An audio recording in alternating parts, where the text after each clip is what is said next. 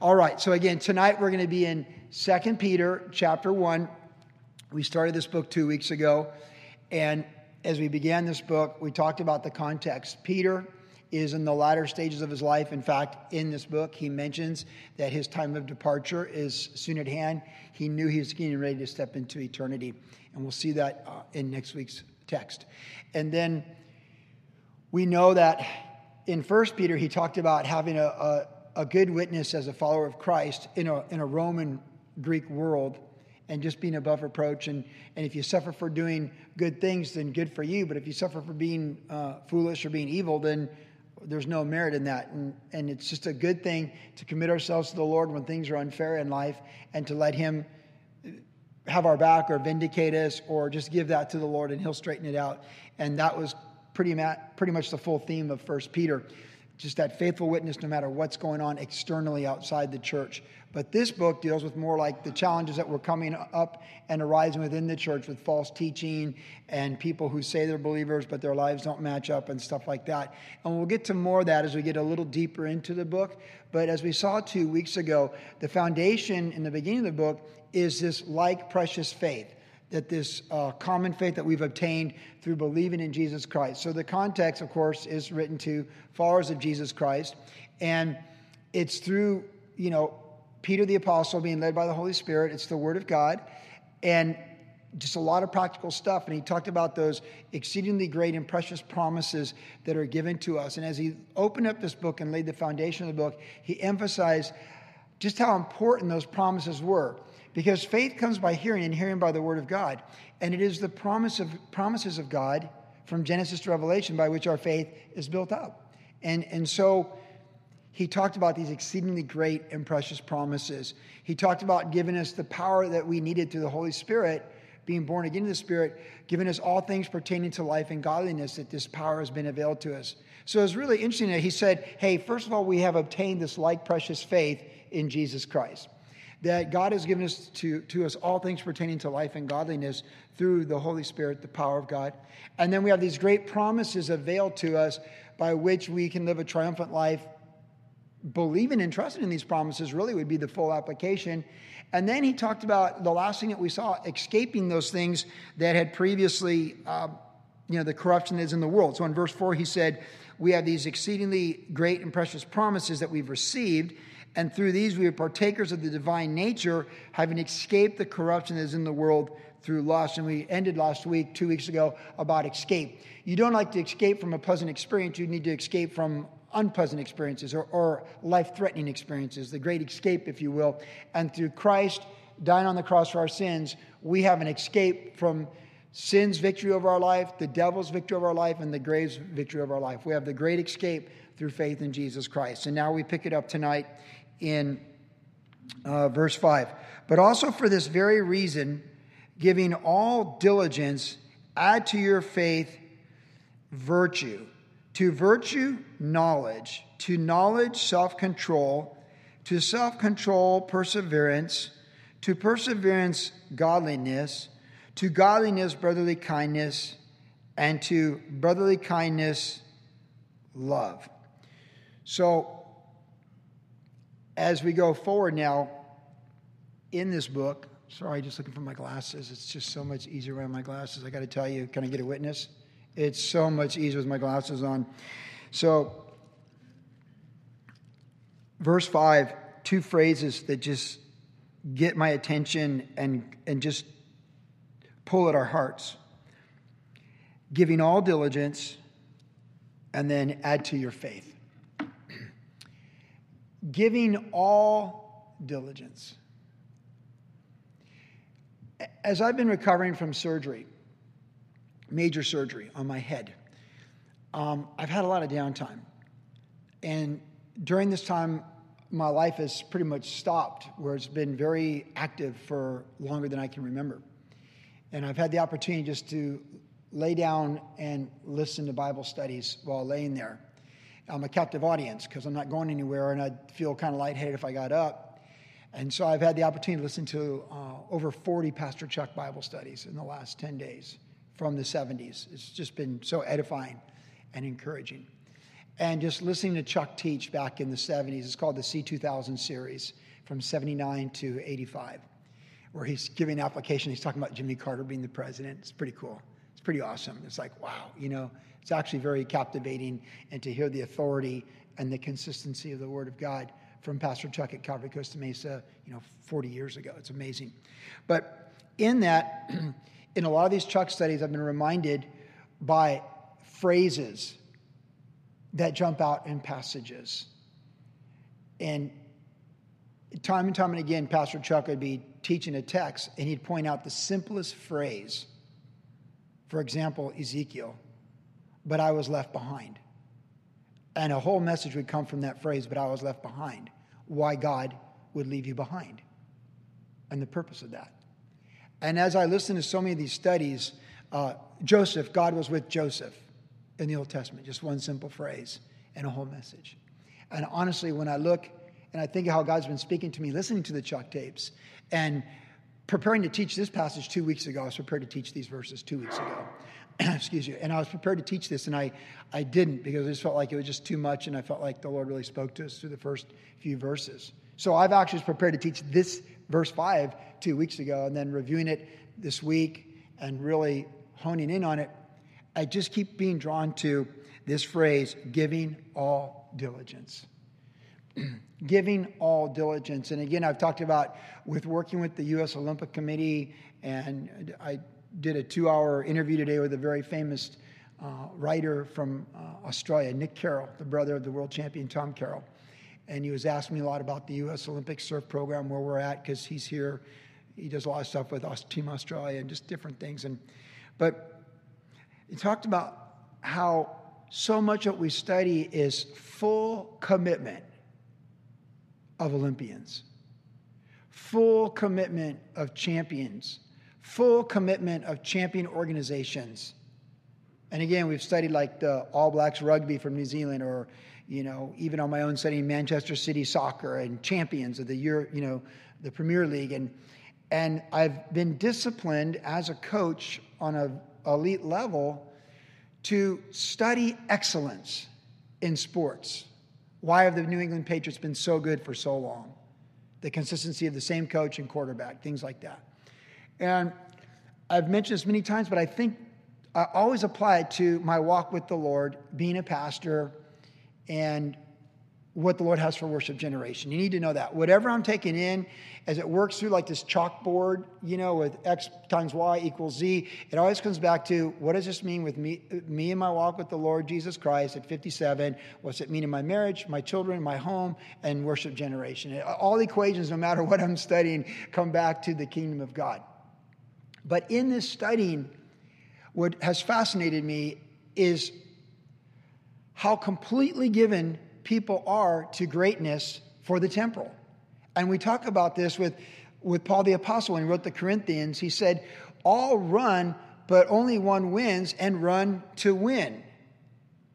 And of course, he said, the world, and he compared it to Olympian athletes, they run for a perishable crown, but we, through faith in Jesus Christ and the life God has called us to, living a life of faith, we run for an imperishable crown. So Paul said, This is honorable, but just know that the Olympians run to win.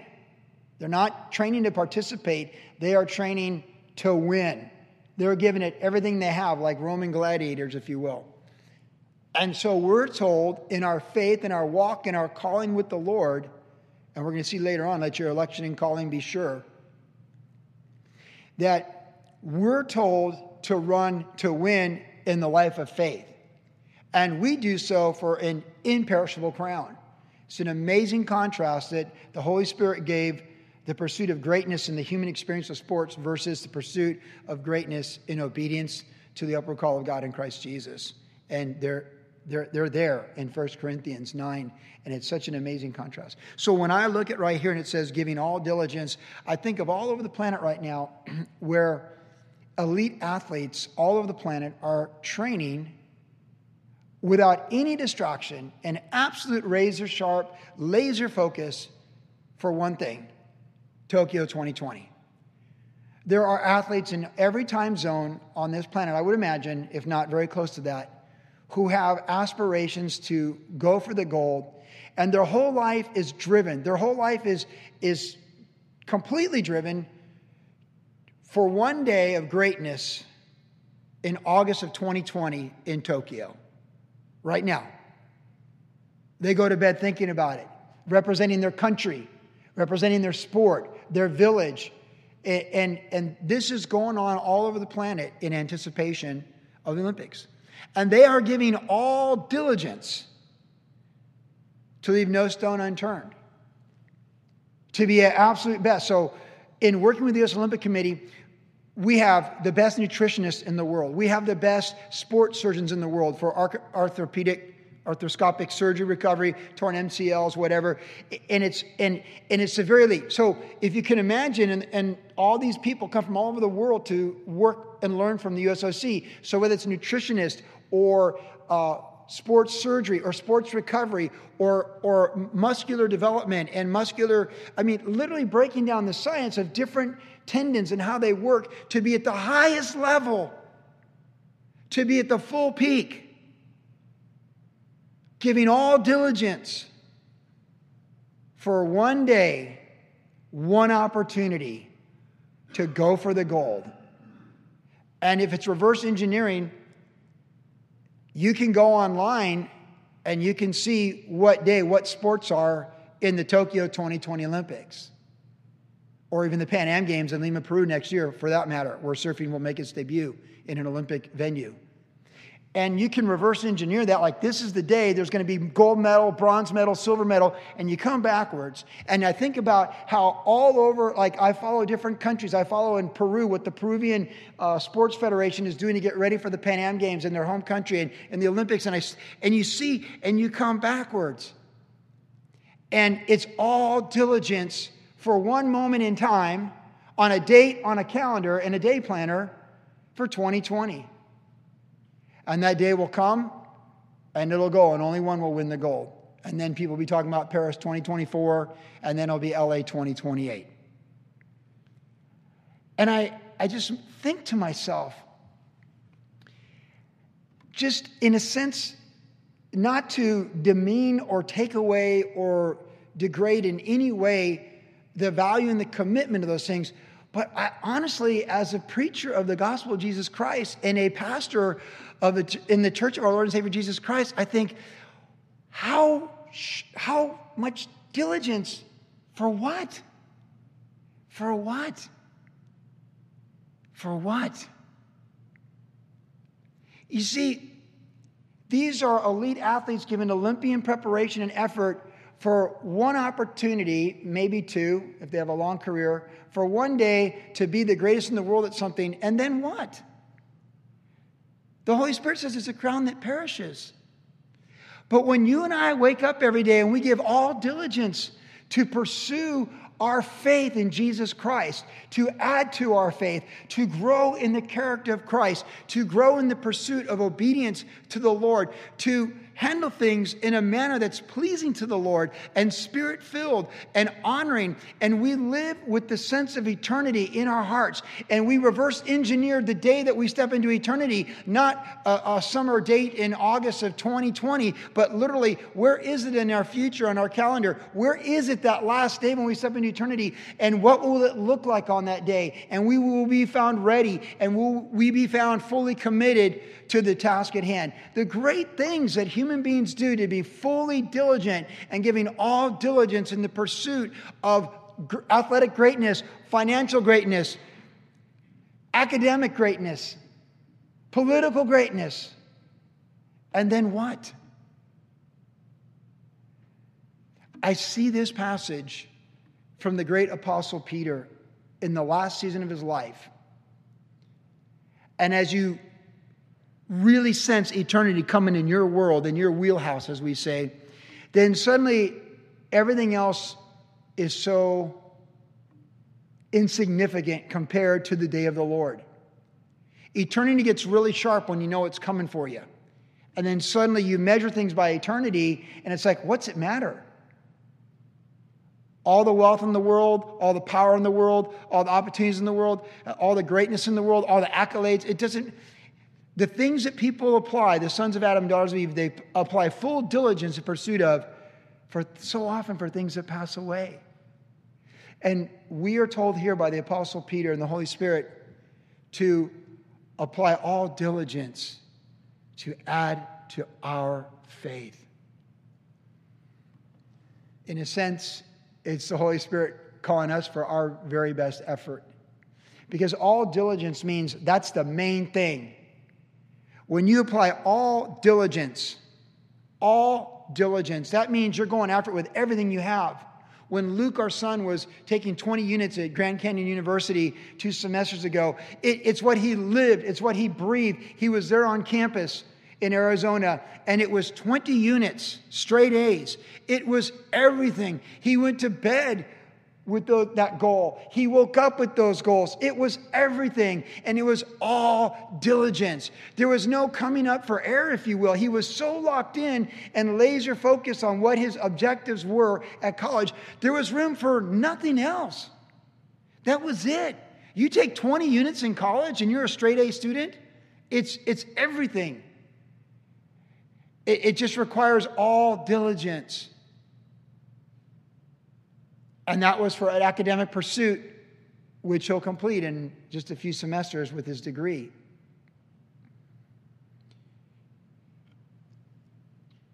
That's the focus. That's the application that the Holy Spirit is looking for in the life of a disciple of Jesus Christ. We're going to be in Luke 14 Saturday. And that's where Jesus says, if you want to come after me, they must hate their father and mother, and yes, even hate their own life. For he who does not forsake all is not worthy to be my disciple. That's where we're headed on Saturday night. And that's a powerful passage where, of course, God is love. So he's not teaching hate, but it's contextual. Jesus must have supremacy. Or as Billy Graham used to say, either Jesus Christ is Lord of all or he's not Lord at all. And when you read all diligence, this is the heart of an apostle led by the Holy Spirit saying, give all diligence. Don't ever, don't, don't get, you know, it's like the parable of the sower where it's the cares of this life or persecution and things that distract. Give all diligence day by day to pursue passionately with everything you got to add to our faith. Give all diligence. That's the application of the Holy Spirit in this text. Now, we're here on a Tuesday night, which means we're definitely prioritizing the things of the kingdom. But give all diligence means when you wake up, that's what you're thinking about. And it's not a have to, it's in you. It's really, it's in you. It's not like, oh, I need to give all diligence. Like it's when you really see the kingdom and you're really a disciple, everything's measured by that. Like everything falls under that. Jesus is Lord, and we give all diligence. If we're in our rookie season for the New England Patriots, we're going to show up every day under the ownership of Robert Kraft and the head coach Bill Belichick, and we're going to give all diligence to be the very best we can be, or we're going to be out. Now, Jesus doesn't cut people. he might bench you, give you less playing time, uh, but Paul said to run to win. And here Peter says, give all diligence. When Jesus spoke to the church uh, of Laodicea, he said, I wish that you were hot or cold, but not lukewarm, there in Revelation chapter 3. Jesus' last words to the church in the church age was, You know what? Either be all in or all out, but don't, don't be halfway there with me. Because the cross is not about ambiguity or a tie or halfway there. The cross and the empty tomb is total victory. And it's a total rout for the kingdom against the powers that war against us. And we can, and we just saw two weeks ago, exceedingly great and precious promises, has given us just all things pertaining to this life, and it's there for us. So there's no reason that anyone, any woman, any man who confesses Jesus Christ cannot attain to greatness in their faith and their walk with Jesus Christ, as greatness is defined by the Lord. All in, total obedience. all diligence. We live in a time in an age which I suppose is nothing new under the sun, but the cross is not about convenience or comfort. The cross is about deliverance from sin and death and the power of the devil. And the resurrected Jesus Christ cries out with his blood total victory and a call to victory and a call to priority. And it's always the right time to give all diligence to pursue the things that really matter. The main thing is the main thing, and the main thing is always going to be to grow in Christ, to grow in our faith. That's always going to be the main thing. That's the main thing of September 4th. It's the main thing of September 5th. If it's the main thing of every day, it'll be the main thing of your last day. And that's how you want to be found to be about the Father's business. Jesus said, we just saw it, who is that good and faithful servant whom his master so finds at his coming? Blessed is that faithful servant whom his master finds doing his will at his coming, giving all diligence, being sober, alert, and vigilant to the things of God. And then he said, and to add to your faith. The, the Lord, you know, people want to add, we want to add to our, our, our bank account. We want to add to our assets we want to add to our income. I mean, I think we can all agree. Do we probably everyone in this room be like, hey, would you like your income subtracted or increased? We'd say, of course, add to my income. You know, like that's what we'd think. You'd think that add, we want add. Like, we're kind of like that guy in Luke, like the parable where Jesus says, the guy says, I'm going to build bigger barns. You know, it's like we, it's our disposition to want to increase. We, when speaking with my good friend Steve Thorne, uh, when he invested in a major investment in a business in Mexico years ago. I said, You're doing so successful in American businesses with these things. Why would you, you know, go that direction? He goes, Joey, you got to understand in business, if you're not adding and growing, you're decreasing and dying. You, you have to have a vision to expand. And, and that really is true. And even again, going back to Olympic training, they say when you're at your greatest success is when you have to look for the little things to how you can be even more successful. You have to look at how you can surpass success that's already attained. Attained. That's why great businesses and great sports franchises fall apart, that they become successful and they rest on their laurels and they're not adding and increasing. They start to kick it and they drink from, uh, says in Jeremiah, broken cisterns, not the living water. So instead of growing and getting, uh, improving their brand or how to stay competitive, they just rest on their laurels and eventually they die. Or as we say in ministry, you have a, a movement, then you have a machine, and then you have a monument. That's what they say about churches and denominations. Because you don't add a movement, the Holy Spirit, a machine, because man takes it over. And because man takes it over, whatever he touches, he kills. Then you have a monument. And then, you know, you have a mausoleum. You have dead churches that were once great movements. We have to add to our faith. That could be us. We, we, have to, we have to have that desire to grow in our faith. Like Paul said into the Philippians, not that I've attained, but I press on to the upward call of God in Christ Jesus. I forget what's behind and I press on what lies ahead. We have not attained and we're not going to fully attain. Therefore, it is it can be at all diligence on a daily basis to grow in our faith for that day. And when we say grow in our faith, Jesus is the object of our faith. So to grow in our faith and our confidence in who He is, what He's done, what He's doing, what He's promised, where He's at, and what He's going to do. To grow in our confidence in the Lord. We want to be so Christ confident in our lives, whether we're in sixth grade or in assisted living. We want to be so Christ confident in any situation. We want to be women of courage and character. We want to be men of conviction and vision and have confidence no matter what the odds seem to be. When you look at the great men and women of the Bible, it, it was never about numerical odds or anything. They had faith that was growing and they were in service to the Lord. And so, what would completely overwhelm other people who were not growing and going forward and adding to their faith was the exact opposite for people who were. All you have to do is look at King Saul and the whole army of Israel, and they're terrified by Goliath.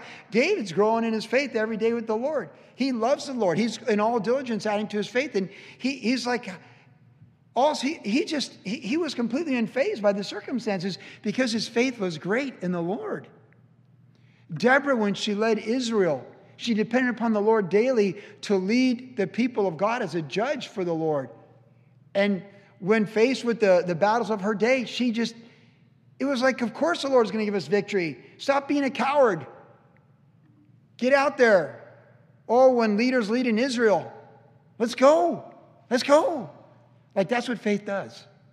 So if we have all diligence that it's the thing we're pursuing as the passion of our life, and we add to our faith, we're going in the right direction. What you know, when you think about the day that the Lord comes for us, don't we want to be found where we're adding to our faith that day? That we're, you know, it's like putting pennies in a jar or something. Like you want to be increasing, not decreasing. We don't want to be again, I go back to Jeremiah. In the book of Jeremiah, God said, I was the fountain of living water for you. But instead of go, depending upon me and daily with the fountains of living water, you hewed out broken cisterns for yourself. You built water storages that couldn't even hold water, stagnant water. They, they, they couldn't hold the water. They can't hold it. Broken cisterns, it has no value. You think it's this, and it's broken and dead and forsaking the living God with the living water. And that's the difference between faith and a, and a, a growing faith and like religion, where we have religiosity, but not that dependency and that passion for the Lord. Add to your faith. Those two phrases, giving all diligence. So just put that in front of your life right now. Giving all diligence. I put that in front of my life. Giving all diligence. And get up and get after it giving all diligence, we run to win, and that's for an imperishable crown. Giving all diligence. Add to your faith. Of all things we're adding to, we want to add to our faith. That's why we're here on a Tuesday night.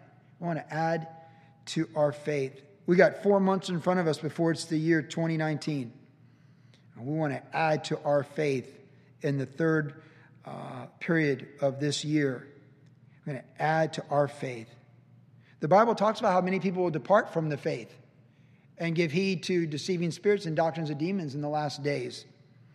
We want to add to our faith in the last days. We want to be part of the solution.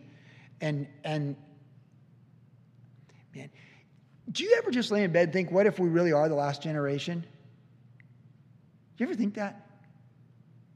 Like, do you ever just lay in bed and think, like, what if the Lord really does come back in my generation? Because everything outside these doors it, that the devil sways and leads is to convince people that the Lord's not coming back in this generation. But when you listen to Pastor Chuck talk about the signs of the times in 1979, and you know, credit cards and Israel and Jerusalem and the gas shortages and politics and Russia, you're like, oh my goodness, that's nothing. And he was so convinced it was going to happen, that the Lord was coming his day. I just think, how many generations have been so convinced the Lord was coming, and how much more so should we be of any generation that ready for the Lord's return? Jesus says, when the Son of Man returns, not if the Son of Man returns. He says, when the Son of Man returns, who will he find being faithful about the Father's business? When he returns. It's not if, it's when. And all those prophets in the Old Testament, when he returns, it's going to be like this the lion and the lamb. When he returns, he's going to split the Mount of Olives. When he returns, righteousness will cover the earth as the water covers the sea. When he returns, when he returns, when he reigns, when he reigns, when he returns. It's not if he's going to return, he's going to return. It's when and what generation. And I think to myself when I'm feeling a bit slack in faith and action, I think, what if it is my generation? And so instead of like the glass being half empty by all that we've seen happen in the last 50 years on this planet, in this country, shouldn't we be the most excited people of all that God's entrusted with us the stewardship of the gospel in the last generation? And even if we're not the last generation, shouldn't we run like it is? Right? What do they teach me in the Olympics? Your practice average is your championship expectation. You practice with excellence like a champion, and then when you when it's all on the line, you perform like you do in practice. If what you are, you need to be a champion in practice, so you be a champion when it's the time to go for the goal. And I think, okay, well, shouldn't I treat every day like it's the last day? Because one of these days it is the last day. So therefore, I should be adding to my faith with all diligence, like it is the last day, and living that way. Because when it is the last day, I want to be found a champion on that day. Does that make sense? Jesus said, "Be watching and ready." And he's reminded me to be watching and ready and to add to my faith. Now, we have seven attributes given here to add to our faith. They're all great attributes. Virtue, that's moral virtue, moral character. To be a woman of integrity, to be a man of integrity. Virtue.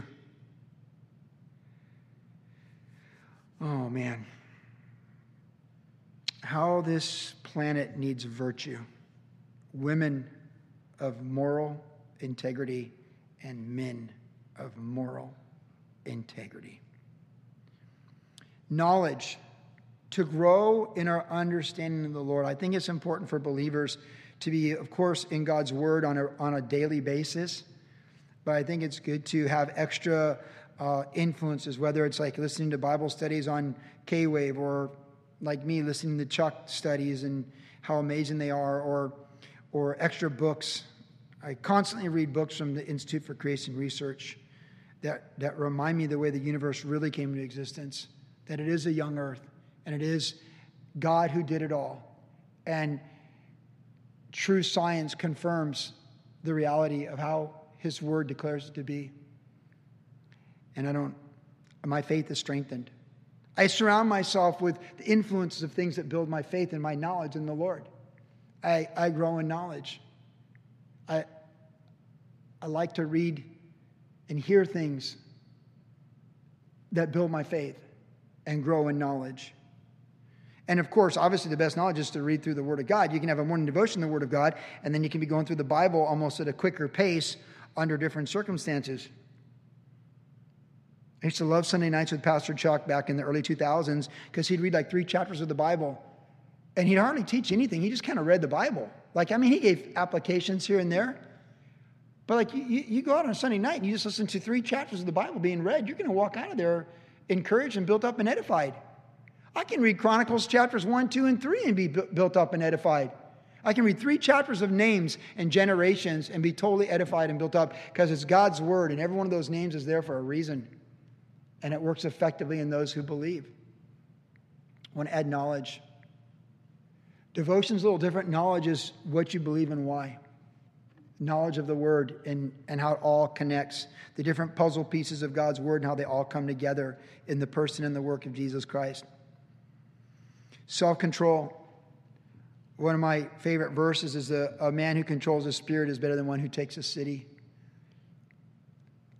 I've used that quite a bit with the athletes in the uh, surfing program. I just go like, hey, you know, if you can control your spirit right now, it's better than if you could conquer a city. Oh yeah, that's pretty. That's pretty cool. Where'd you get that? but it's true. Like you can, like Alexander the Great conquered a lot of cities, but he couldn't control his spirit. He died an alcoholic in his early 30s. Couldn't control his spirit conquered the world, and he, a bottle of liquor conquered him. A woman who can control her spirit is better than one who takes a city. And a soft answer turns away wrath. A man who can control his spirit, self control. Look at Joseph in the Old Testament. And God was with Joseph. And he controlled himself in all the different circumstances that life would throw at him. Hey, you may have a track record of lack of self control. It's a good day. Hey, how many times in the Bible do God's people just go, you know what, God, we've blown it. We're really sorry. We make a new covenant with you. From this day forward, We're going to start keeping the Passover, Josiah. Send the messengers out. Like, and start tearing down the, the high places and the tents of the Kadesh. And, you know, just anytime, even when God pronounced judgment on Ahab, Ahab's like, well, you know, I, am sorry about that. And God's like, just because you humbled yourself, you're not going to see it in your day. You don't know what good things God has for us the moment we make a covenant and agreement with God that from this day going forward, we're going to do better than the day that preceded it. Over and over in the Bible, He rewards those things. Self control. It's a, it's a great thing to increase. By submitting to the Holy Spirit, we can gain self control. And um, to control our spirit, it's a good thing. Perseverance, some of us can just grind it, and some of us get discouraged pretty easily. We, we, God wants us to be to persevere. He wants us to persevere. That's uh, you know like long term patience, perseverance, to not grow weary in doing good, to persevere. Some of us have jobs that are difficult, and God's called us to be there and to persevere. And I think we get overwhelmed when we think too far out in front of ourselves and we think, gosh, if I'm stuck in this place in a year, I won't make it. But even the Lord says in the book of James, you shouldn't say, if I'm stuck here in a year. You should just say, if the Lord wills, we'll do this tomorrow. So it's not so much can I grind this out for another year at this job and you know get my benefits or whatever? Can i work you know i can't go another day with this physical disability? Or or more like i don't know if, if i have got this physical disability i can't be fighting cancer two years from now. I don't have it in me. Well you know god's not calling you to fight cancer two years from now. What you have is today. And if he's calling you to live today then he's putting you to have the will to fight for today because he's giving you this day. And that's how we have to look at it. Perseverance, I think the simplicity of perseverance is simply staying in the moment, not being discouraged by yesterday, and not being overwhelmed by what tomorrow might bring. Perseverance is just simply staying in the moment of being faithful today. Don't worry about Monday. Just finish Friday and finish Friday and seal the fruit and the strength you need for Monday will be there on Monday. That's what we learn with perseverance. Just each day, one at a time. All those great missionaries. You know, two years ago, I read the, uh, a missionary history book, uh, an uh, overview of, of most of the modern mission movement from the 1700s on.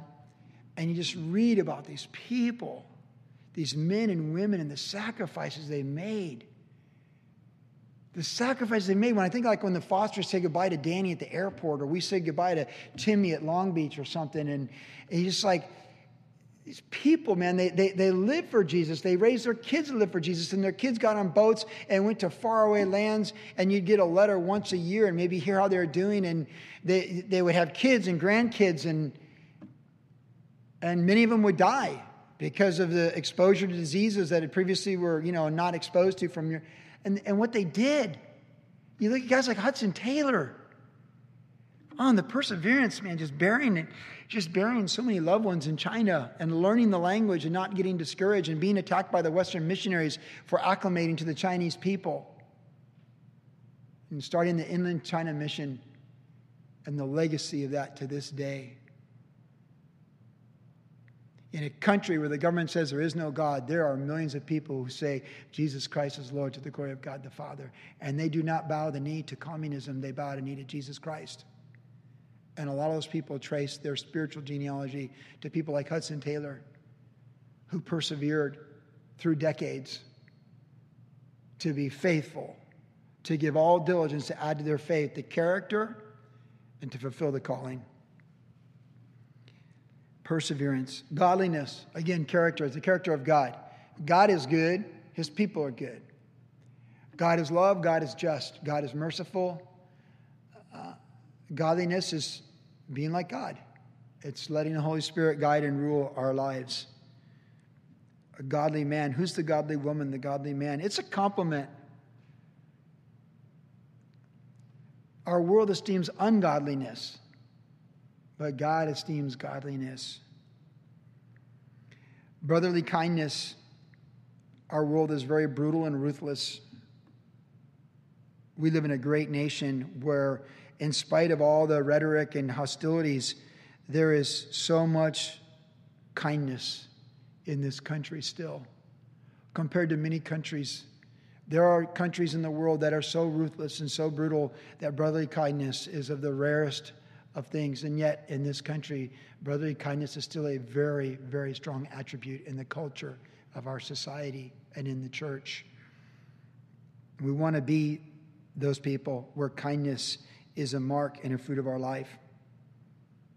We want to add that to our life. And then love. And of course, we know that the love of God is, is the agape love of the Holy Spirit. It's the unconditional love of serving people with no expectation in return, but just to serve them because God says serve them. To, to love people. And you know how you're growing when you love people is that you can forgive them, you empathize with them, you pray for them, your heart breaks for them, and you love. I think what I think what the love of God does in a person's life, it moves you from frustration with somebody to empathy and to divine love. And I think I believe personally in my own life, having had that happen where people who I found very frustrating, who just self implode and cause problems and create chaos, and they're just so frustrating and difficult. But as you pray for those people and you pray for those people, and you go from being frustrated and heartbroken by what they do to you and to other people and to themselves, and then you shift where you just have empathy, where you begin to see their life and the legacy of their life, and you get past how it makes you feel, and you simply just see them for what they're doing, and you're moved with empathy and compassion. And then you come to this place where you just love them.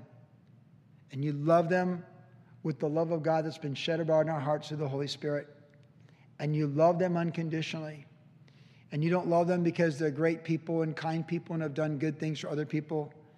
You love them because God so loved the world that he gave his son. Jesus on that cross said, Father, forgive them, for they know not what they do. And therein is a testimony, the testimony of love. And we find in our journey that Christian growth and adding, giving all diligence to add to our faith, that, that love is that last thing.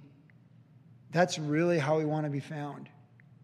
We don't want to be found on our last day that there's bitterness and wrath and unforgiveness toward anybody but that our love that our hearts are overflowing with love for everybody.